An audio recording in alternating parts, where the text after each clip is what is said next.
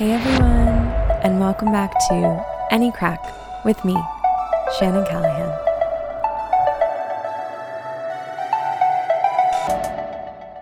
Hey everyone, today's episode is going to be a bit different. I know I've been away for a while, um, but I'm coming back for a very specific reason and kind of specific timing. So a lot of my content thus far has been more about my life in Ireland as an American. And I do get asked frequently here about things happening in the U S, but I haven't really talked much about that sort of thing on the pod. For today's episode, as it is very topical, I am going to delve into how I got here financially. Though the cost of education is significantly lower here, I did have to take out U S student loans to afford my master's degree. I'm going to talk about student loan debt for today's episode. I'll share my story as it's the one I know best, um, but I'll try to give some background information as well. I certainly have my own opinions on this issue as it relates to, you know, America. I think it's a very American problem, um, and I think the pandemic has really exacerbated a lot of the problems within the concept and structure of student loans. So I'll share some calls to action and provide links for learning more in the description box for the episode as well if you are curious about taking things further and learning more. As always, remember that this is me sharing my story, my experience, but there are so many more stories out there to learn about. I think adding these stories to the way we talk about student loan debt as a problem is critically important to recognizing this as an issue that actually impacts everyone and not just those who have accumulated the debt. I suppose, firstly, why did I need to take out student loans to go to school in Ireland? Though Ireland does have reduced cost systems for higher education, it does have qualifiers as well. As I am not an E U passport holder, I was not eligible for any reduced fees or fee waivers for my education, so my course was charged at the full fee of twenty thousand five hundred euro. Or dollars? I actually can't remember which it was. But anyway, it's worth saying the other master's programs I was looking to like looking into were priced at upwards of fifty thousand US dollars a year. Um, and the programs were two years duration as opposed to the one year program I completed at Trinity.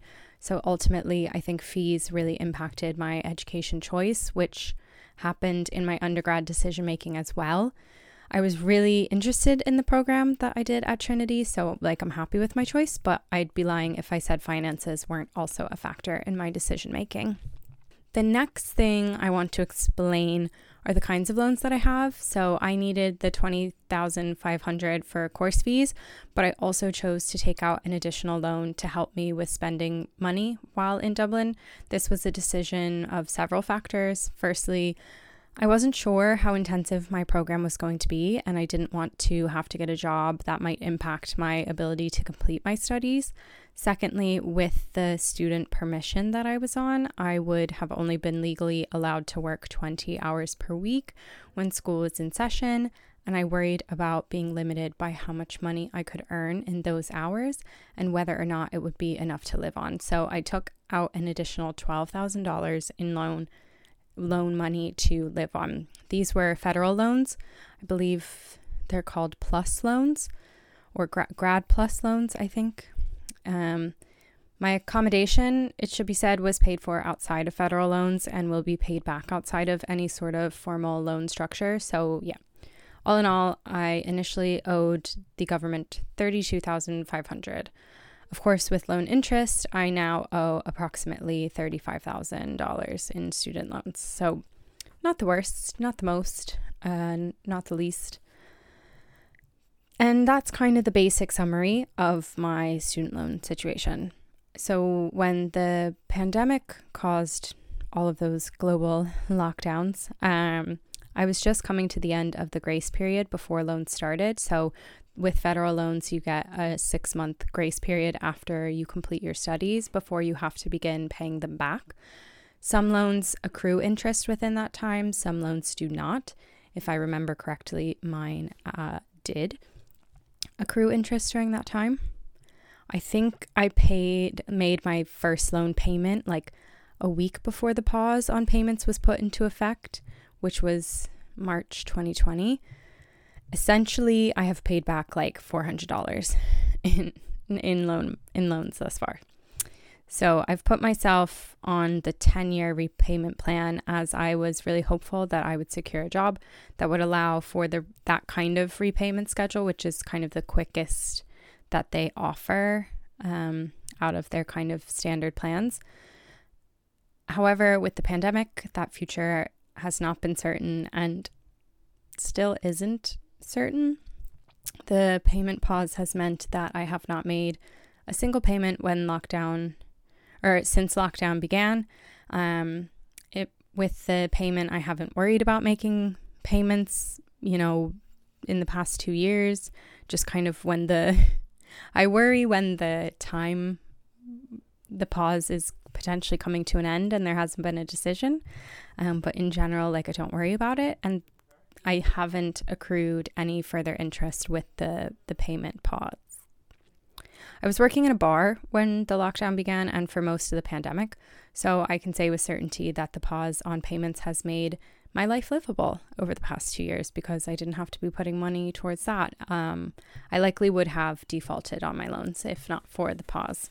And I think that's just important to say, to recognize, you know, the situations that various people were put in during the pandemic.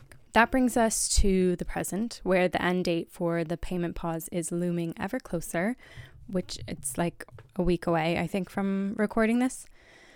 Though I have found stable work that will hopefully allow for my time in Ireland to be extended, the cost of living and inflation have all but decimated my ability to save money, and I am still at risk of not being able to afford my loan repayments at the rate I was hoping to, if at all.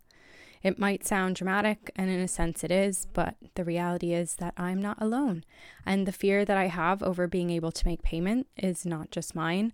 The student debt crisis has been a hot topic for far too long with far too little done about it.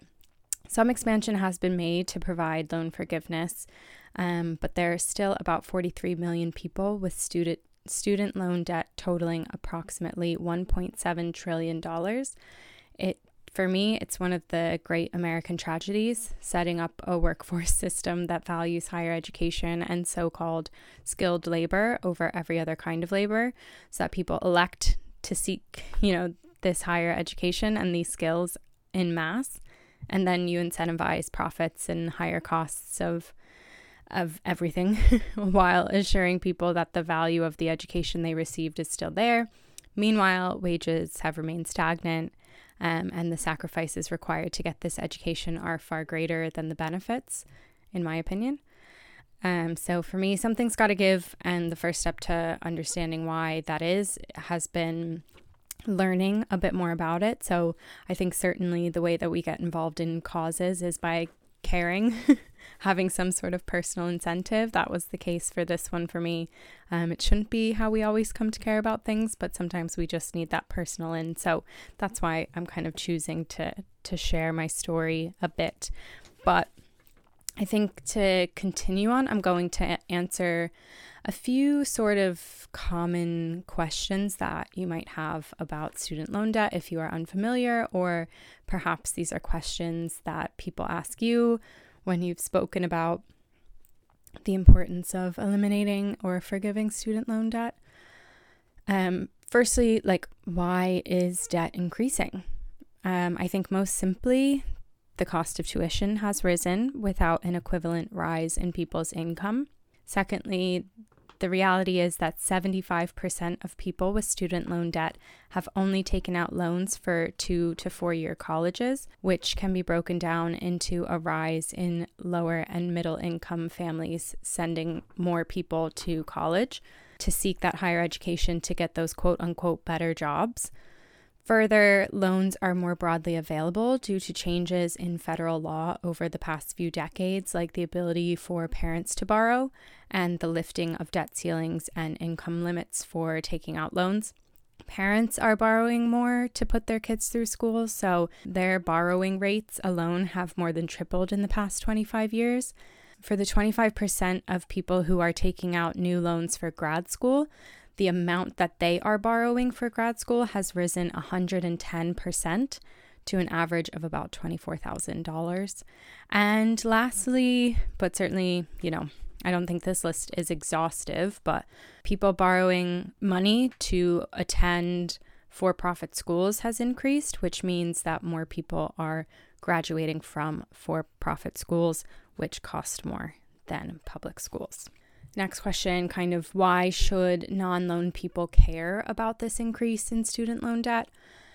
For me, like I've learned for years, it has been believed that student loan programs would actually be profitable long-term. However, according to the Congressional Budget Office, this program will actually come to cost taxpayers an estimated thirty-one billion dollars for new loans issued in the coming decades. According to an article on brookings dot e d u titled, "Who Owes All That Student Debt and Who Would Benefit If It Were Forgiven?"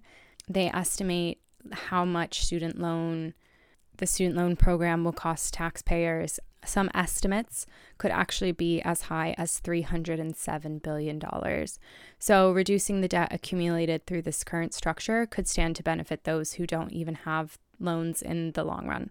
What we see with all of this debt as well is a generation that is more highly educated than any previously, yet with an inability to afford homes. It's estimated that twenty percent of the decline in home ownership can be attributed to student loan debt. We have jobs that have stagnant wages or that don't actually match the skill set of those in the role. And there's an ever-looming question of how to pay back these loans within the current economy structure. So this impacts non-loan holders who want a strong economy. You know, if you want a strong economy, you are a person who interacts with those who have student loan debt um, and whose income is, you know, going to student loan payments instead of to homes, leisure activities, whatever, you know, your business uh, might be. So what are the options? Well, I had really intended to get this episode out sooner. Like I've been working on this for like six weeks and I intended to have a lot more fleshed out answers to this question. However, it appears we may well be moments away from a decision from the Biden administration on what option will be selected first for us. I was reading reports this morning saying that Biden may enact a widespread partial debt cancellation of ten thousand dollars and potentially a further pause to repayments. The ten thousand dollars cancellation was part of his campaign, so that's not really a surprise. Um, some reports are also saying that interest rates might be eliminated or lowered. All of these are for federal loan programs only, so they would not apply to private loan debt. Um, what are some of those other proposals? Well, some advocate for forgiveness of all student loan debt, like Bernie Sanders, who has proposed for an increased tax on the one percent to cover this. Um, Elizabeth Warren and Chuck Schumer have proposed fifty thousand dollars in student debt cancellation.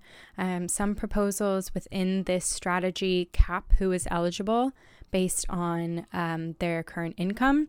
Others propose expanding current loan forgiveness programs, like there's one for those who work in public service, so some would just prefer to expand on programs that already exist. What I personally struggle with for some of these proposals is that they force you to name who is worthy or deserving of forgiveness, which is a slippery slope in my opinion.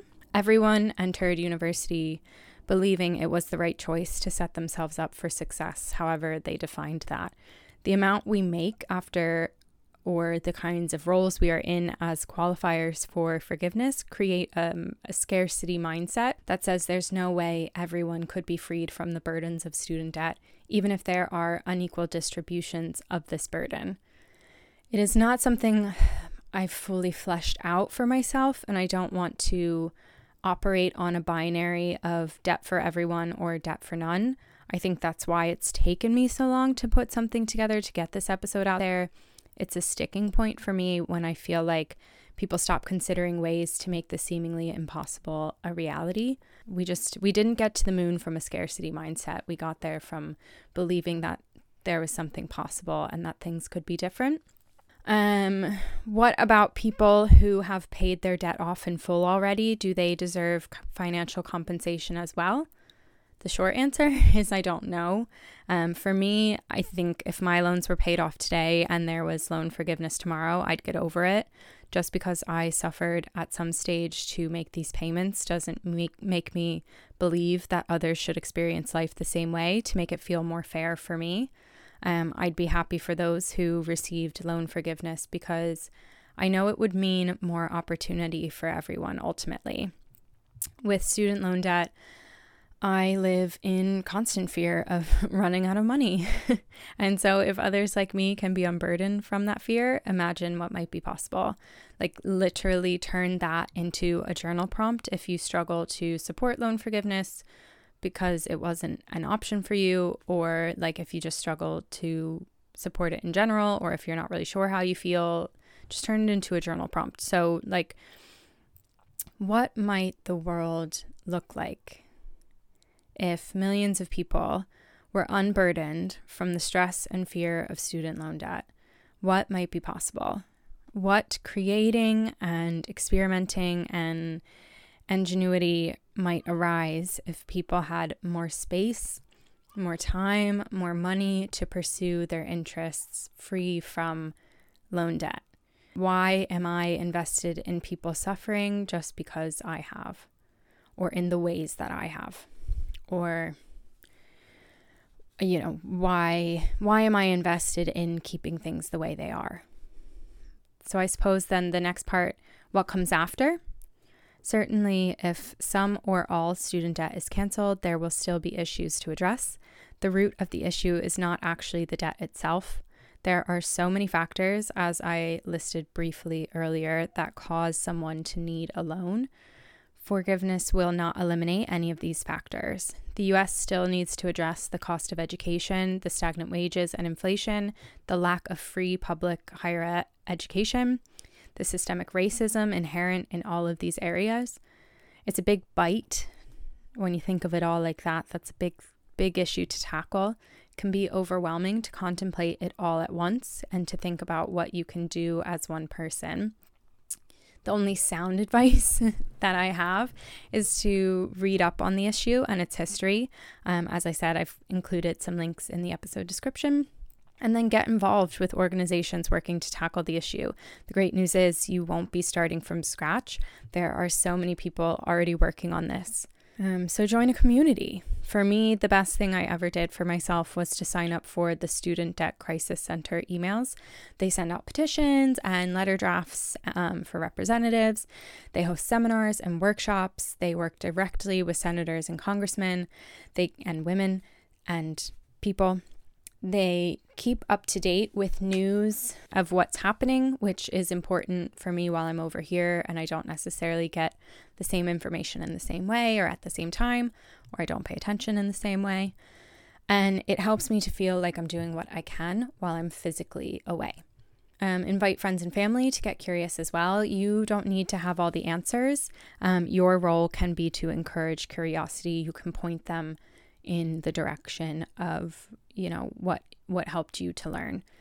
If we consider other possibilities for the country, we might not change our minds completely, but we might realize the potential for something new where instead of begging people to recognize our inherent humanity and worthiness of living on this earth free from debt of money, which is a system we've created for ourselves, it's something, you know, we can come to revere our inherent humanity and value our inherent humanity as kind of the starting point for all of our policy.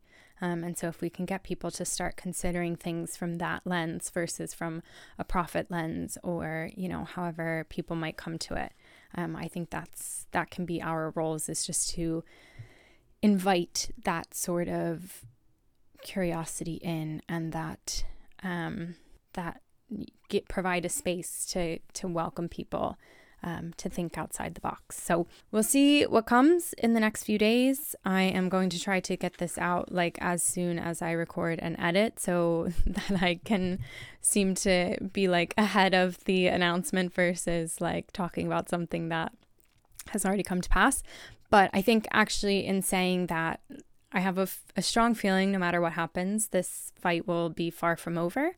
Um, so get curious, get informed, because I think we're in for the long haul, as as we have been for for decades on kind of how to figure out what to do about um, higher education. So I will chat to you next time. Thank you so much for listening. If you have any questions or feedback, you can reach out to me on Instagram at Any Crack Podcast, or I have email an email, anycrackpodcast at gmail dot com. I will be back soon to continue talking all things Ireland and America. Until then, will we have a bit of crack? Bye.